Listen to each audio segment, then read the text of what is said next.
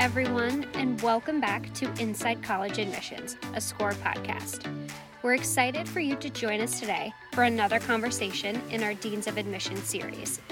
You'll hear from our guest about the fall semester during a pandemic, the admissions process, how schools are adapting, suggestions and advice for families, and much more. Our strategic advisor, Peter Van Buskirk, will guide us through the conversation today with our special guest. Now, over to Peter for today's interview.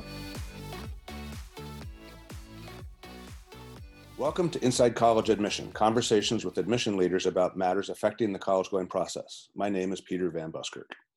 Earlier this year, I was able to chat with 20 deans of admission about the challenges posed to their institutions by the emerging coronavirus. Today, I'm pleased to have with me longtime friend and colleague, former colleague, Eric Maguire, who is the Vice President for Enrollment at Wake Forest University.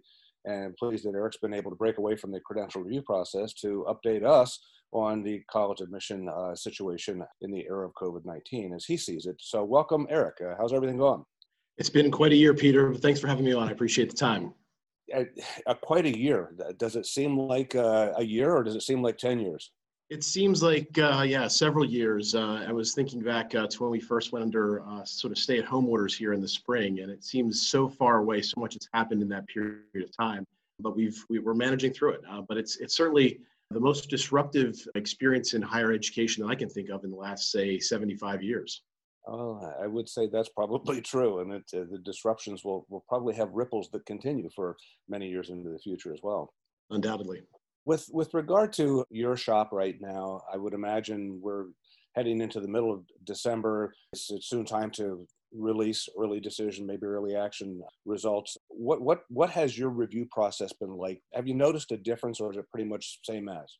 There's been some similarities and some differences. I'll speak to both. First, in terms of uh, our early decision, I, I've been in contact with maybe I'd say three dozen or so of my colleagues at various institutions just to take a bit of a straw poll how those early decision pools have taken shape. And it's not all universal in terms of response there, but um, the majority of institutions have reported that they're down in early decision.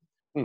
And the magnitude is anywhere between, say, 10 to about 40%. So, some pretty significant declines in early decision. We're down in early decision this year at Wake as well at, at 18% uh, for our early decision one. Early decision two has a January 1st deadline, so we won't know that for a little while yet. Uh, but we're down in early decision one, and we're, we're going through and, and finalizing that read process uh, in the moment right now. In terms of what has remained the same in that process, is that there are essentially three questions that, that we look to ask ourselves. And that is, what will a student contribute to our institution academically? What will a student contribute extracurricularly? And how well is that student aligned or does that student fit with our motto of pro humanitate or for humanity? And those three fundamental questions in our application process really have not varied uh, in this in this new cycle. We may have a few less pieces of information to consider as part of that. There may be some contextual elements that we have to reconsider as part of that process. But uh, the fundamental questions that we're asking ourselves about a student's fit with the institution academically extracurricularly and in terms of our campus culture uh, really have remained the same in that process.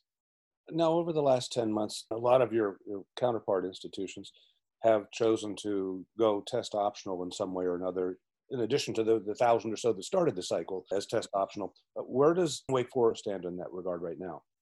Wake Forest has been test optional since 2008, 2009. And so we've got a good decade under our belt of being a test optional institution. Um, you know, Peter, that transition was kind of interesting for me because most of my professional career has actually been at test optional schools.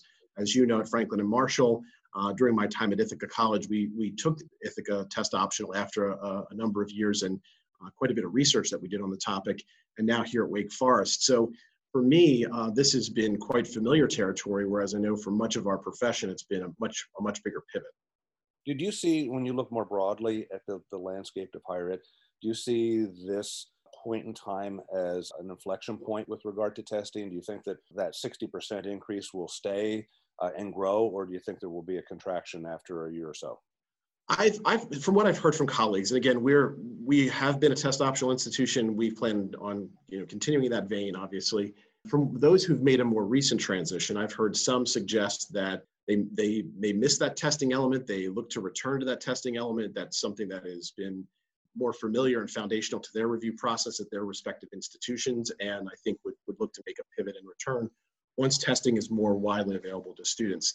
I've heard quite a number of others who have said this has been a really interesting test case for us to go test optional, uh, to understand what that means for our review process. And I think there's going to be some that will continue this experiment in, in future years and that may become enduring policy at their institution. So I, I wouldn't expect that the entirety of the group that has gone test optional out of necessity this year would continue in that vein. However, I would anticipate that a portion of that uh, will, will remain long term out of curiosity, what portion of your applicant group will submit credentials without tests?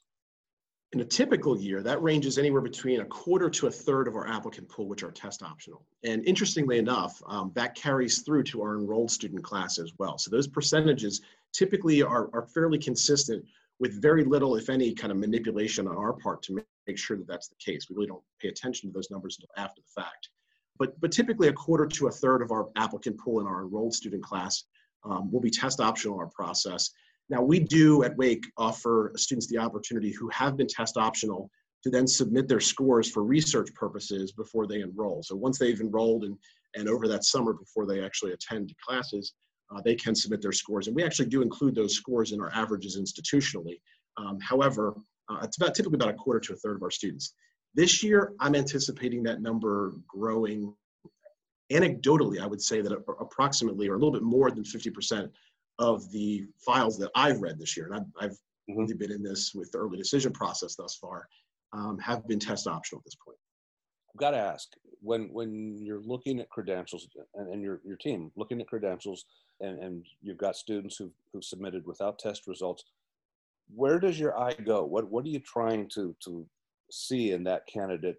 Because uh, tests, for better or worse, kind of give you a compass point, uh, and sometimes it's a good one, sometimes it's not. But without it at all, uh, you may be trying to find another orientation to the student. What what kinds of things are you looking for um, in in a more subjective assessment of the uh, the candidate?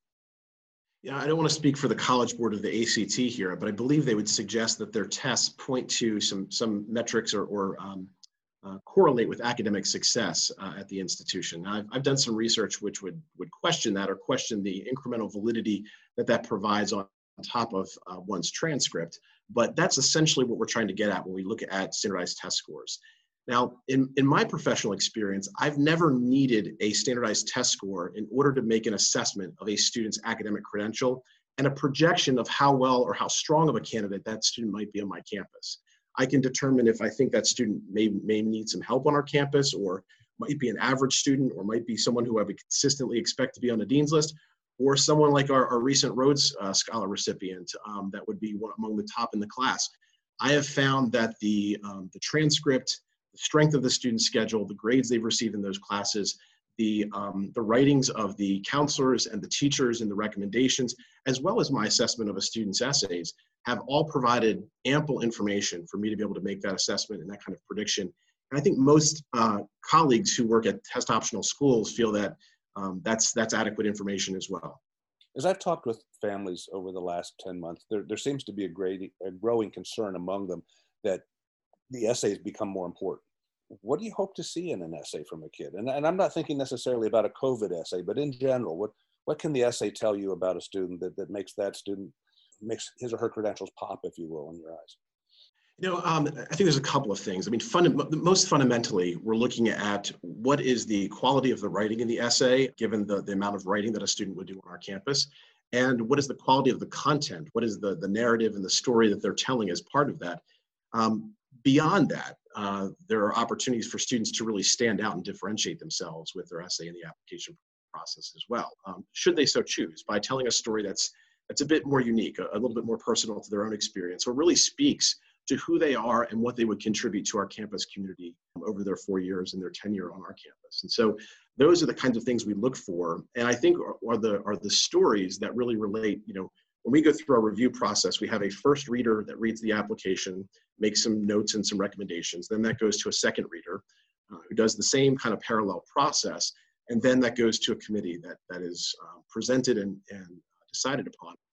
And oftentimes that essay can be a bit overlooked in that committee process for grades and, and other more fundamental elements of the application. But there are opportunities where a student can really stand out and build that strong narrative that's relayed to that committee um, if they if they have that opportunity to do so in the essay. Is it easy or hard for a reader of an application to tell whether the student has applied to Wake Forest because of a, a deep-seated connection, a, a, sense of synergy that's been discovered between the student and the institution, or whether that student is simply applying because, hey, it's Wake, I want to see if I can get in. You know, we um, we provide students uh, quite extensive opportunities to really express themselves in the application process. So we're one of the few institutions that still, a few top 50 research universities that still provide the opportunity for students to interview with us. And so uh, that's available to students and students can take advantage of that. We have a number of supplemental essays that are part of our application in which students can articulate that kind of connection to the institution and, and why they may um, differentiate themselves or, or what they might contribute to, to our institution over the long term. So we really don't find um, a shortage of opportunities for students in our application process for them to express themselves and, and why they might be the right fit for Wake Forest. There you go. I'd like to reflect now back uh, just a, a, few months to the experience that Wake Forest might have had with the current freshman class, because I would imagine back in March, April, May, there had to have been some consternation about what's going to happen now. Are these kids going to come? Are they going to come in the number that we need, et cetera? And and I, I talked with some folks who who speculated that the the final outcome of the class might not be known until the first day of classes in September. What was Wake's experience? Did did you get the class that you fully anticipated? Uh, did you get it minus a factor of kids deferring? The, what was your experience? We actually over enrolled our class this past fall. we began having conversations, honestly, back in January and February when this was more isolated in certain countries. And, and we recognized that this could be something that impacts our international student population. Mm-hmm. How might we address that? Obviously, you know, fast forward a month or two later, and this was a worldwide phenomenon that we had to really address. And, um, and we continue to, to mold and adapt our thinking. We made some aggressive admits off of our wait list, you know, more so than when we normally would to build up our class in anticipation that the students that might normally melt over the summer, we might have about 50 students or so out of a class of close to 1400 who may make other decisions to decide to go to other institutions what have you that number we, we didn't really know how to ballpark that we knew it was going to be more than, than our normal 50 because we, we, we uh, saw the kind of calamity that was unfolding before us but we really didn't know where to uh, to set that benchmark and honestly, part of that was um, would be contingent upon what was our course modality for this fall semester? What were students coming back to? And we hadn't really established that at that point in time. So we were we were trying to project to an unknown destination here, if you will. So it was absolutely a challenge. We took a conservative approach by over enrolling our class.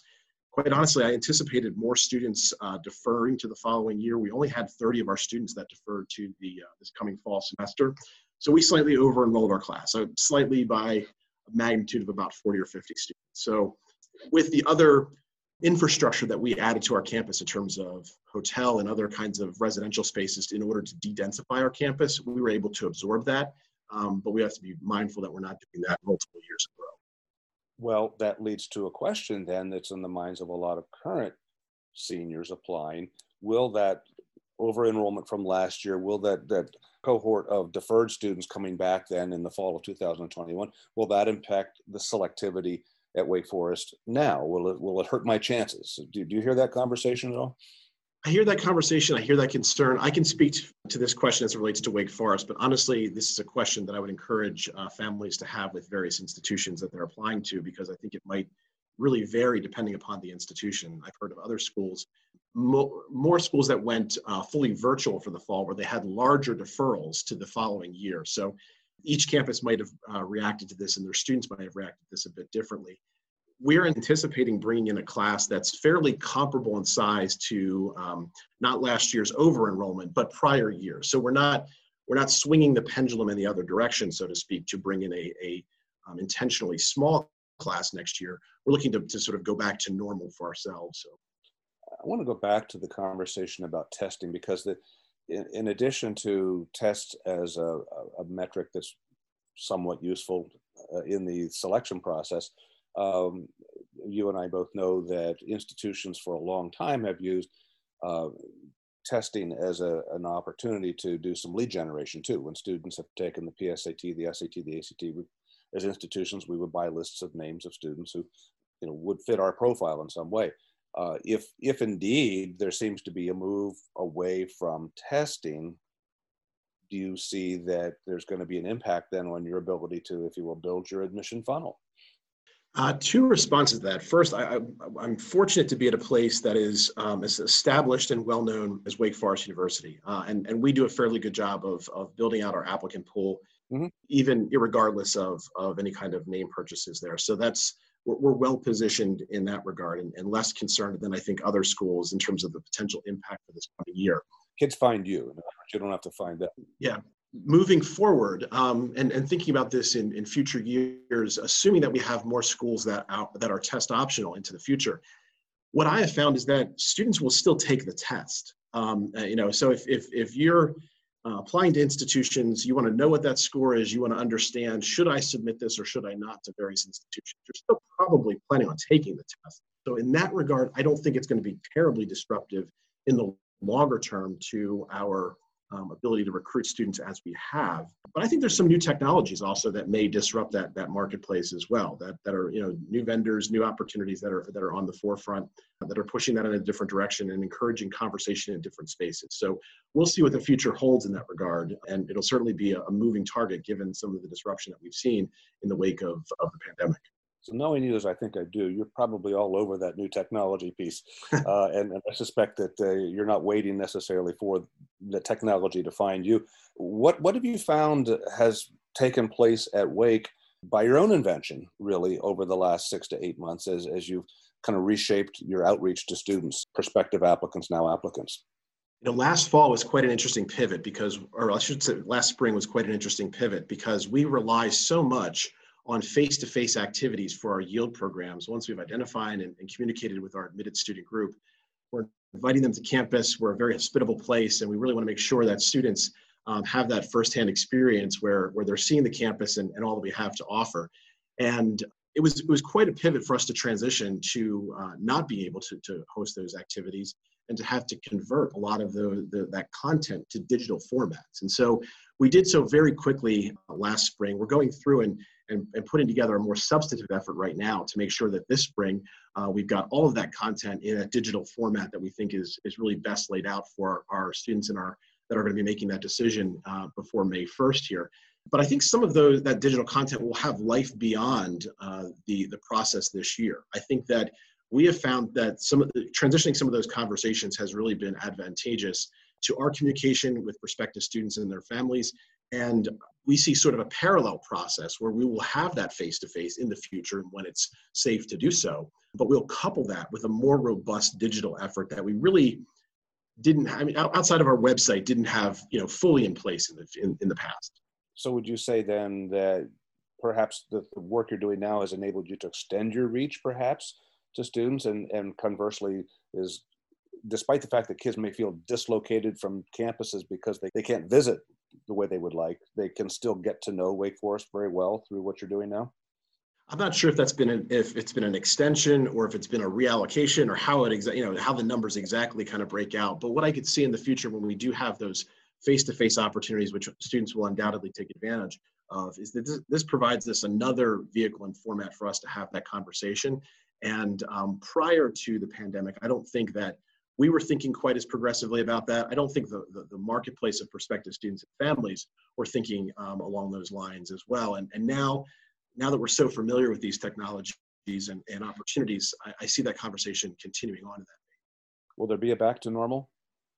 I don't think it'll be back to normal as we fully knew it before. Um, I think some things will be redefined, but the good news is I think that there are brighter days ahead. I think with with vaccines rolling out, I think that we're going to be in a better place from a public health standpoint. And we're going through and thinking about not just this spring in terms of our plans for educational modalities, but also next fall and what that looks like, and, and beginning to do some of that scenario planning right now. I think brighter days are ahead in that regard, although that's still ill-defined for us. But um, but I don't think it'll be exactly as it was pre-pandemic. I think we've learned some things in this process, and hopefully some good outcomes come from this draw from the best of what you've learned and, and apply that to, to what you've been doing all along. Absolutely. Uh, one, one other area I'd like to, to just talk about briefly is the, the whole issue of cost and affordability. I mean, it, it's been an issue before COVID, and certainly families coming into the application process this year. I don't don't need to tell you this, but you know, if they thought they needed financial assistance, they got the FAFSA out, the, and they saw, oh, they want to see the 2019 data from my on the, on the FAFSA, not the 2020. My life's changed a lot. Right. How has Wake accommodated that awkwardness in, in the application process? Because families can't call the FAFSA and say, whoa, you know, take a look at my 2020. It doesn't work that way. They have to contact you. Right. Is that line of communication pretty well established with families? It's fairly well established, and we've had really three groups of, of sort of family reactions to this. We've had hmm. uh, prospective students and their families who have already been financially impacted with, with job loss and other you know, negative financial aspects uh, related to the pandemic. And we've been working through them to update their records, make some professional judgments, and, and to, in many cases, provide some additional financial aid to help support those families. There's, I think, a larger group right now that has yet to be negatively financially impacted by the pandemic. But the more this drags on, and depending upon what the strength of the rec- recovery might look like, are concerned about what that may mean into the future. And so we're working with them to say there's, there's really nothing for us to do right now. But I've been pointing a number of folks to our net price calculator online to say, you know, run through a different, a few different scenarios on there to understand what some of those financial impacts may be as we project this out into the future and begin to educate yourself there in, in that regard. And I know a number of families, both current uh, students on campus as well as some of our prospective student groups, um, are in that group. There's a third group, and again, it's tough to, to ballpark how large this group is, that has been relatively unaffected, uh, fortunately, by the pandemic. And for that group, things have been relatively consistent. But those have been the third, sort of three lines of demarcation among uh, the various groups that I've spoken with. It's a, a tough time, a tough time for families, that even those who have saved and, and seem to be ready. But uh, the events of the last 10 months have been incredibly disruptive uh, in, in, in all aspects of our lives. So I'm I'm curious now to to know uh, how you would advise families. Let's suppose you have an opportunity to talk with a family that uh, is at the front end of the college application process now, and you can tell that there's uncertainty, angst, anxiety. What are maybe one or two questions that you would advise families to be asking Wake Forest and other institutions as, as they try to find some degree of comfort and confidence going forward? For our students who are in their junior years or or younger uh, in this process, um, there's a couple of questions that that come to mind. And I, actually, this is spurred by a conversation I had recently with some folks of the uh, Wake Forest alumni body who I, we pulled together a, a panel here. And uh, first and foremost on their mind was when can we visit campus? Uh, that was a big question. And, and I would say that institutions are putting together safety parameters to ensure the safety of their current students, their faculty, and staff. And I would ask families to, to respect those when they're, they're calling in and, and inquiring and asking about those, uh, to be mindful of those. We will have visit opportunities available for, uh, for some of our younger students. It won't be uh, right away. Uh, we'll be focusing this spring on our admitted student group of, of seniors, uh, but there will be those opportunities into the future where you'll be able to see campus firsthand.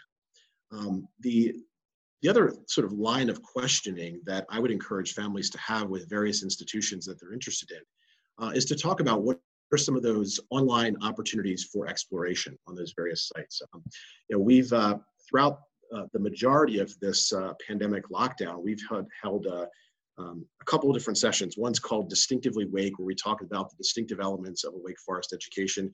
We hold that a couple times a week. We also have my colleague Karen Vargas conduct what's called Dean's Corner, which is basically just an open format and Q&A. We'll have a topic that we, we focus some time and attention on initially, uh, but then from that, we'll really open the floor to student conversations that they may have about navigating the college search and selection process. And so there are these resources that institutions are providing to, to families online while we are not able to, to gather physically.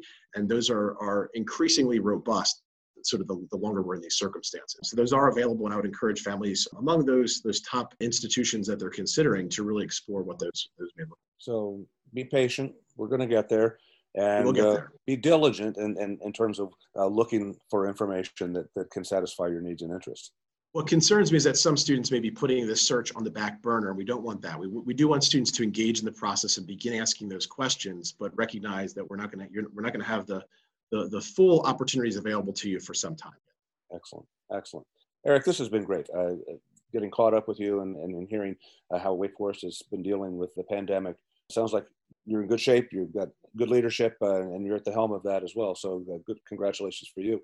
I hope that uh, what we've been able to discuss here has been helpful for those who are listening in. But I want to thank you again for your time on a busy day, uh, and I want to wish you well and uh, be safe, my friend. Take care. Thank you, sir. Take care.